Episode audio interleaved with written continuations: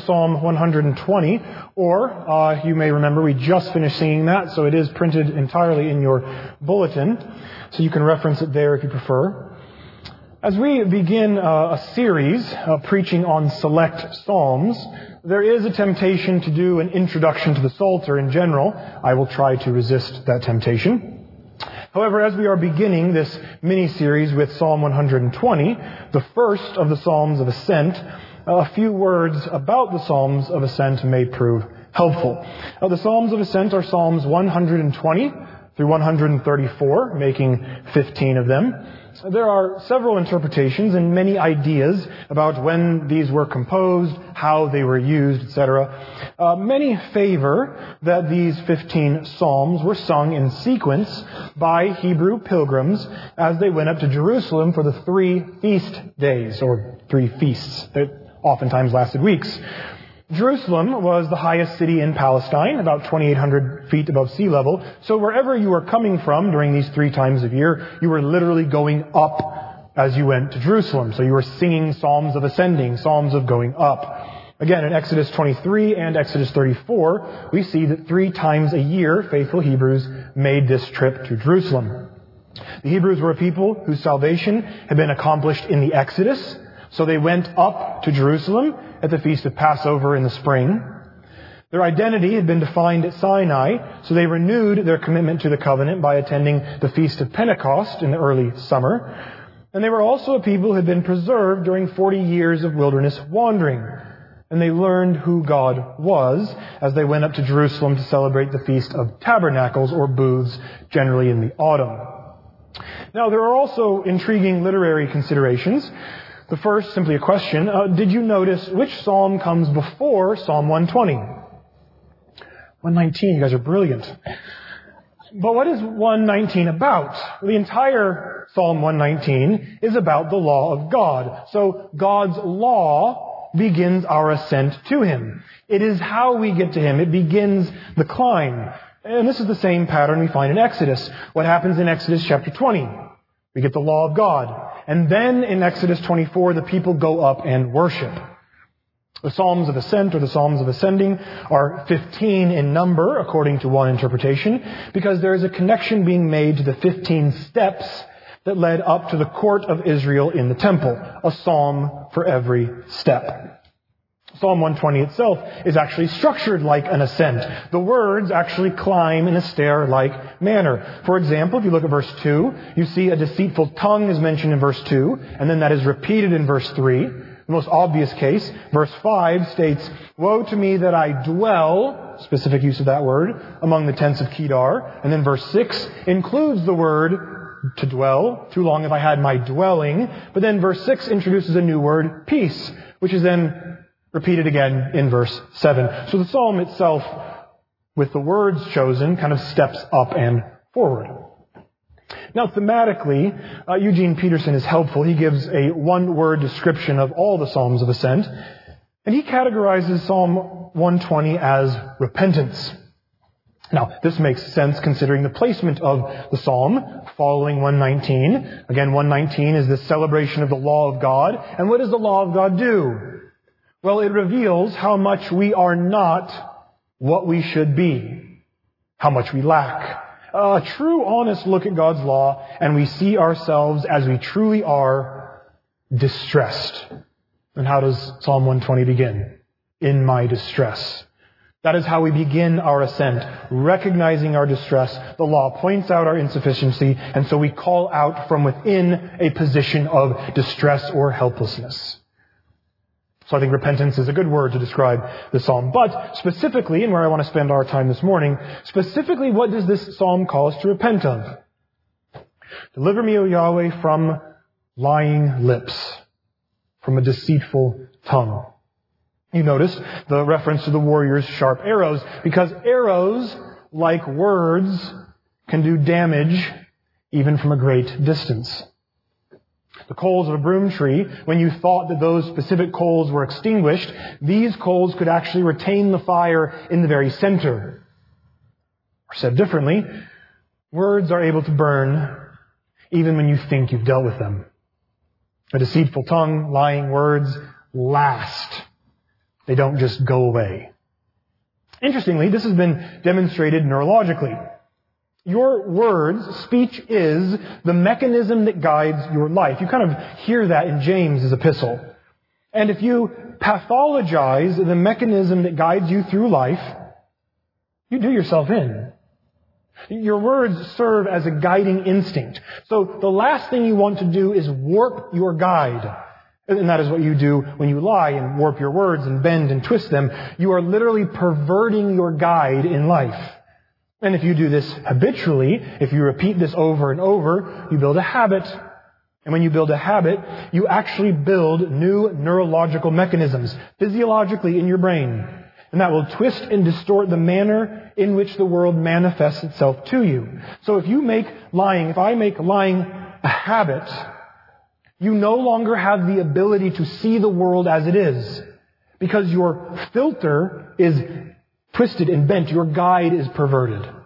And that will, and we see this all the time happening, it will ruin you. Lying actually warps the manner in which you perceive things, and it becomes automatic, subconscious. You won't even be able to see it. One of the reasons lying is so dangerous. The psalmist focuses our attention on our words. Now, lying may be one way of coming at this, but I think another angle that I hope proves more beneficial. We need to not just repent of lying, not just repent of being deceitful, but we need to repent of being untruthful. I've mentioned this before, but I think specifically in this context it bears repeating. When we think of the concentration camps, Nazi Germany, or the gulags of the Soviet Union, death camps, when we look at the things that human beings have done to other human beings, we might wonder how. And it can seem so foreign, so alien, so impossible, so unthinkable that often we remove ourselves from those people and we somehow convince ourselves that they are, well, a different species. We could never. We would never. But I think that's to be just as misguided as they were. Now, this question is not original to me, but I do think it's one worth considering. How could you become an Auschwitz guard? How could you stand by while millions of people are worked to death? How does that happen? So that's, that's kind of the question that I want to loom this morning. We often live as persona, meaning we live in such a way as to get people to like us. And we get people to like us primarily through our speech. How we respond, what we say, how we say it, and very often by what we don't say. This is something that Stanley Hauerwas points out, that simply not lying doesn't mean that we are truthful. Paul in Ephesians points out the same thing that this psalm does. Truthfulness is so important for our ability to live at peace with each other. Deceit and lying are anti-peace. It's war, arrows, and coals. Most of us have relationships in which we are not truthful. Maybe it's a spouse, maybe it's a sibling, a child, or parents, in-laws. Maybe there are people in the church that you are really not truthful with. And in those relationships, we live in dialogue, speech. So as an example this morning, I'm going to take a very stereotypical relationship. We'll talk about in-laws. Making sure you're not groaning, right? Okay. If we're talking about in-laws, okay, then we'll use like your mother-in-law as an example. We'll kind of draw on the everybody loves Raymond motif. Let's say your mother-in-law says to you, I want to take your kids to McDonald's for dinner. In this pretend scenario, you don't want your kids eating at McDonald's. You want to order pizza, play a game, and watch a movie. But you want to avoid conflict, and you want your in-laws or your mother-in-law to like you. So you just say yes to your in-laws. In-laws come, take the kids, and off to McDonald's. And you spend the rest of the night frustrated and resentful and bitter and in a bad mood, and you take it out on your spouse and the dog. Why do you feel like this? At least in part, because you didn't speak the truth. You didn't just tell them, no, not, not tonight. And why didn't you say that? Because you were worried about how they would take that. You were worried about how they would view you, how they would view your parenting and your decision making. And your desire to be liked got in the way of truth. And what's perverse about this is that you think in saying yes, you are helping the relationship. When in actuality, you are ruining the relationship in the long term. For many reasons. One being because you are becoming the kind of person who can't say no. Not only are you becoming the kind of person who can't say no, but you are also becoming more bitter towards your in-laws rather than more endeared toward them. And at the same time, you dislike yourself more and more, which makes you feel worse. So, I want to back up. Why does this happen? As an example. For starters, I would argue that perhaps you are confusing conflict with sin. As if to have a disagreement is wrong. When in reality, not having the disagreement and working through it is at least more wrong, if not just plain wrong. And if you manifested a proper commitment to truth, rather than a commitment to likability, you can speak the truth and learn how to speak the truth, and you cannot hate yourself, and you cannot hate your in-laws, and wouldn't that be better? But many, many today in the world and the church have confused likability with Christianity. You have to develop a determined, assertive posture with your words. And what this will do is this will keep people from feeling like they have to dance around you.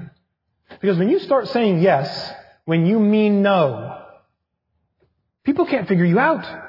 They have to dance around your words because your words don't mean anything. Or at least they don't mean what you're saying.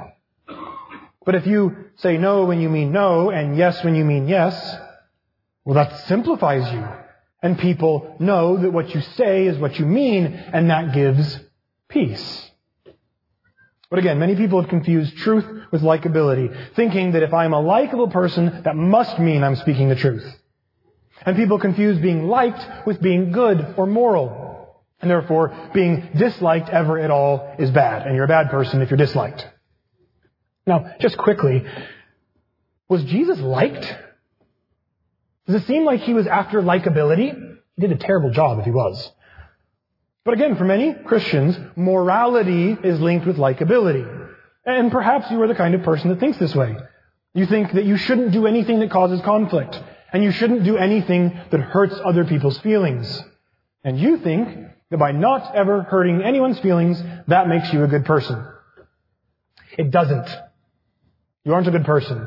You're just a punching bag, a doormat, well, to be specific, a vengeful, bitter, resentful doormat. What does the psalmist say? I am for peace, but when I speak, they are for war. A commitment to truth will cause conflict. In fact, a commitment to truth is a commitment to conflict in some way. But again, conflict is not necessarily a bad thing. If you don't speak truth, and you have things to say, but you aren't willing to try and say them, you're just as naive as a puppet, a marionette, meaning everyone else has the strings. Everyone else has control over you because you have no truthful words. You are and you will be manipulated by anyone and everyone who wants to manipulate you. You have to develop some, some strength, some daring, some fortitude in your speech. Perhaps some of you in your relationships with people, you, you don't say no. You can't say no. And you just let what other people want to have happen, that's what happens. Again, this results in at least two things. You dislike yourself and you really dislike those people that run over you. Now maybe some of you are thinking, well, I've tried to say no. I've actually said no and it doesn't work. I've tried to put my foot down or I've tried to speak truthfully. And yet with maybe certain people, they immediately ask you why. Why? Why no? Why yes? And you aren't good at articulating why you want to stay home and eat pizza and watch a movie. Besides the fact that's what you want to do. So you say no to McDonald's, your in-laws say why, and you say, oh, I don't know. And then your in-laws come up with five reasons why their idea is better. Spending time with grandparents is good. In fact, it's better than going to see a movie. McDonald's is just as unhealthy as the pizza you're going to order, and they will get them something healthy like apple slices or yogurt. And plus, besides, they haven't, they haven't seen them in a while. And what happened? Well, you just got out argued. They gave more reasons for what they wanted than you could for what you wanted. So now you're thinking and feeling you have to change your answer, give in, and so you do, and you change your no to yes. My suggestion, first, when you say no, just say no. Don't say why. You're not obligated to give reasons. If people trust you more than they want to control you, they will take you at your word. And if they do say why, this is where speaking truth becomes very important. If they do say why, you don't have to answer that. Or at least be truthful in the way that you answer that. Don't make something up. Be truthful. Say, no, not tonight. They say, why? You say, I don't know, but not tonight. And when they give all their reasons, you can say, man, those are really good reasons, but I've already made my decision. Embrace the conflict. And this is true for not just family, but friends and your boss. Speak the truth. And I think here's a key, and you maybe you've already picked this up. Here's a key to speaking truth. You have to develop some inner strength to go along with your truth. One of our companion readings from the Gospel according to St. Matthew, a verse that has always confused me until roughly about a year ago when I read and listened to some people talk about this, but I never understood it. It didn't make sense. I didn't have the categories for it. Blessed are the meek, for they will inherit the earth. The meek will inherit the earth? When, we think of meek, typically, generally, we think of weak, harmless, soft, gentle. If he's meek or he's a meek man, we typically think he's soft-spoken, kind of gets walked on, pushed around, maybe a little wishy-washy, indecisive, or nice. When we think of meek, we typically know more what meek is not, right? If you're meek, that means you couldn't be aggressive, you couldn't be assertive, you couldn't be combative, you couldn't be controversial, and never engage in conflict, of course. And if you look up synonyms for meek, you will find docile, timid, gentle in the English dictionary. Those are the synonyms. Someone that is meek wouldn't hurt a fly, couldn't hurt a fly. That's the way we generally conceptualize it, at least I do. Now, there's a couple problems right off the bat. First, how in the world is that a virtue? But second, from a man's perspective, well, that doesn't look like almost any of the men we see in Scripture. At all. So if you drill down a bit more on the Greek word meek, you realize that our English word meek really isn't the best translation, or possibly our English word has just moved over the last couple hundred years to mean something it didn't originally mean. So let's fix it. The best summary that I found of what meek in the Greek means, something like this.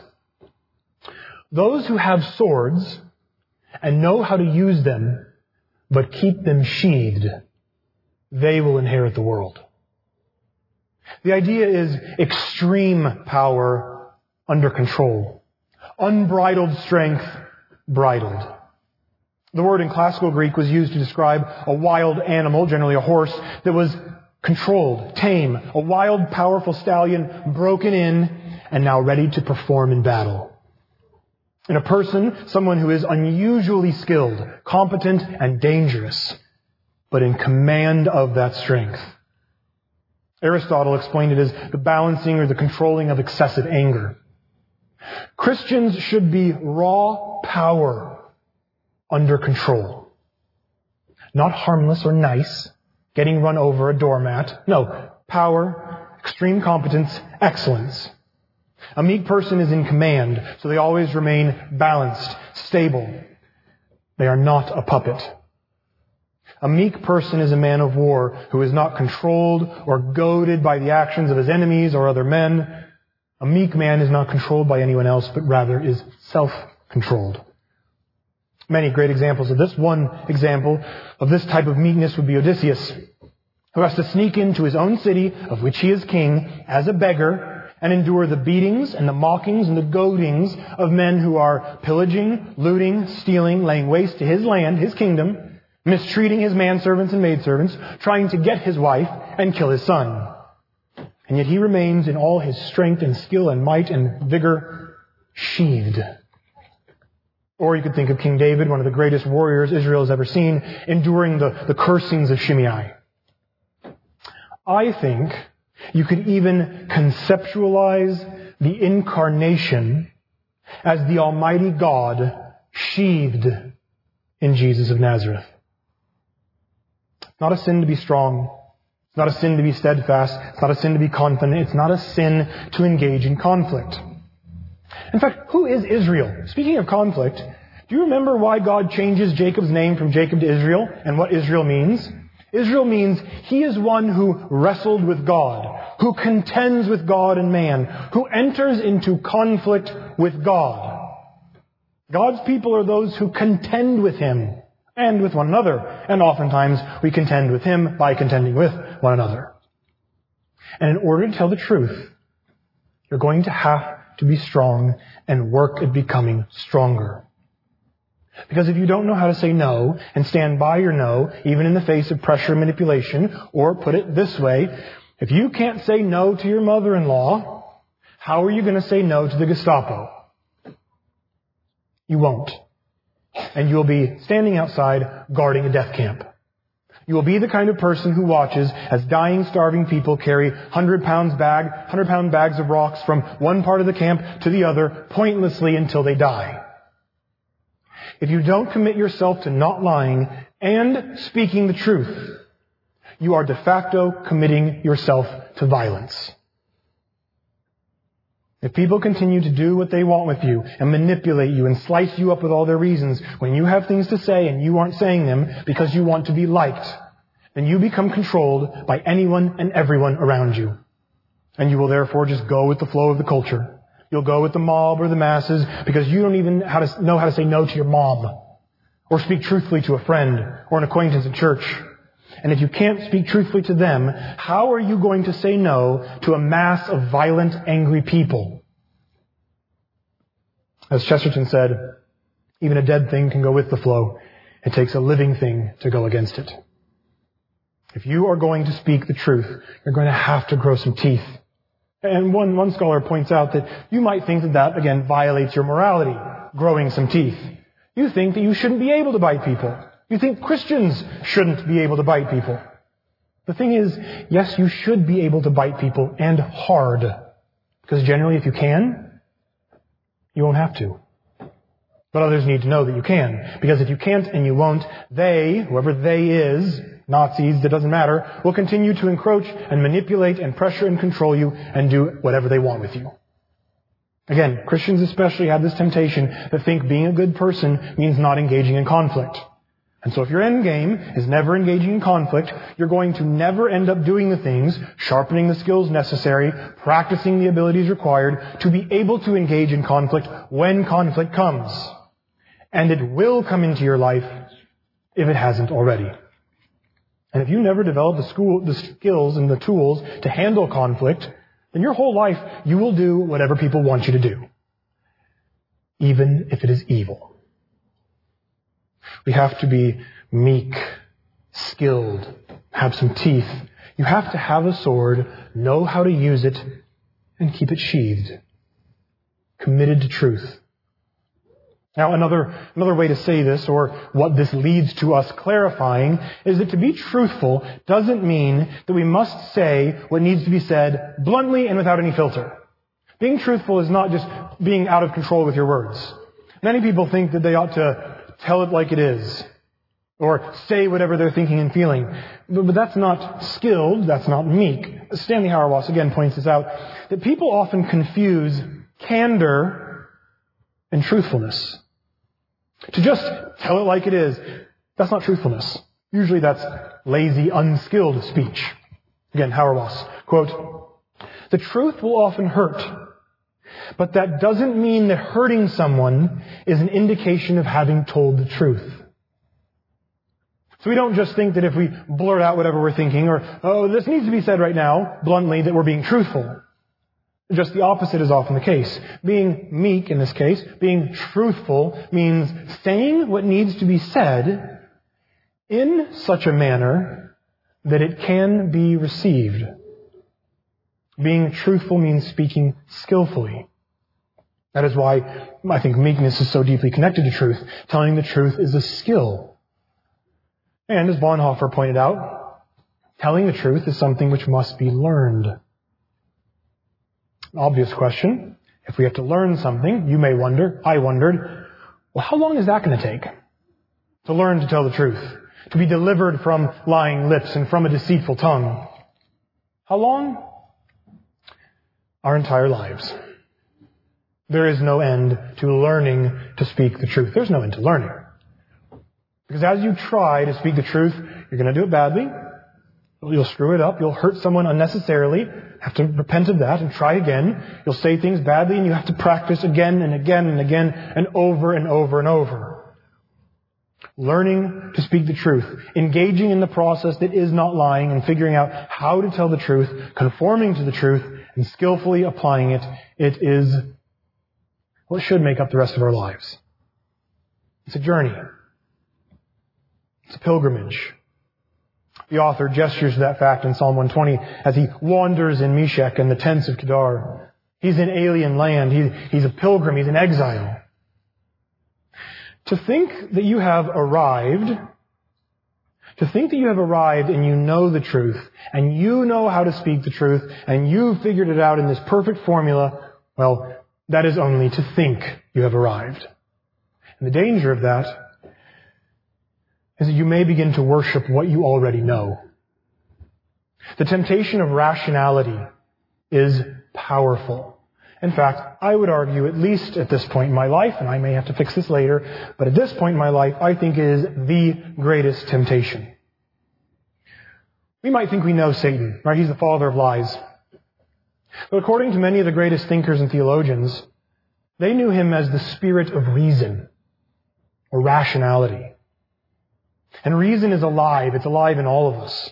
Uh, one author writes this commenting on Satan's lust for rationality. Quote, reason is best understood as a personality, not a faculty.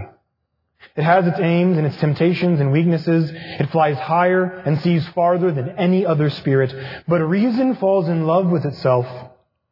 And worse, reason falls in love with its own creations. So reason desires to worship its own creations as absolute. Reason desires to worship its own doctrines, its own answers, its dogmas, philosophies, ideologies, ideas become gods. I think this is one of the reasons why the Protestant church is split 3,000 different ways. John Milton writes describing Satan, quote, as one who brings a mind not to be changed by place or time. It is the greatest temptation of the rational faculty to glorify its own capacity, to glorify its own productions, and to claim that in the face of its theories, nothing else is needed. We're good here.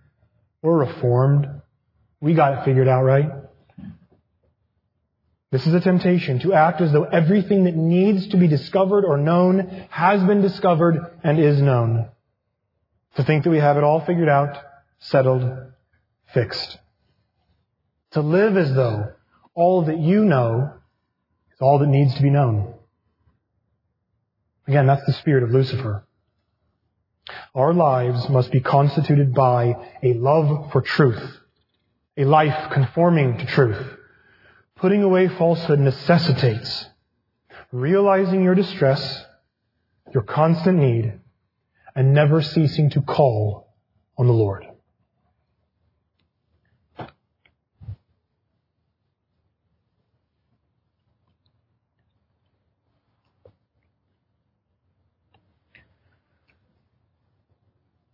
At the table, we encounter both truth and lying lips. We literally sit before what happens both when men do not speak the truth and what happens when we are committed to the truth. If you are, if we are not committed to truth, we commit ourselves to violence and we will murder the innocent, even God. But if we, in imitation of the Son of God, commit ourselves to truth and necessarily conflict, we will find our lives intertwined or caught up in the Logos, the truth. And even though we die, yet we shall live again. Beloved in Christ, this is the Lord's Supper.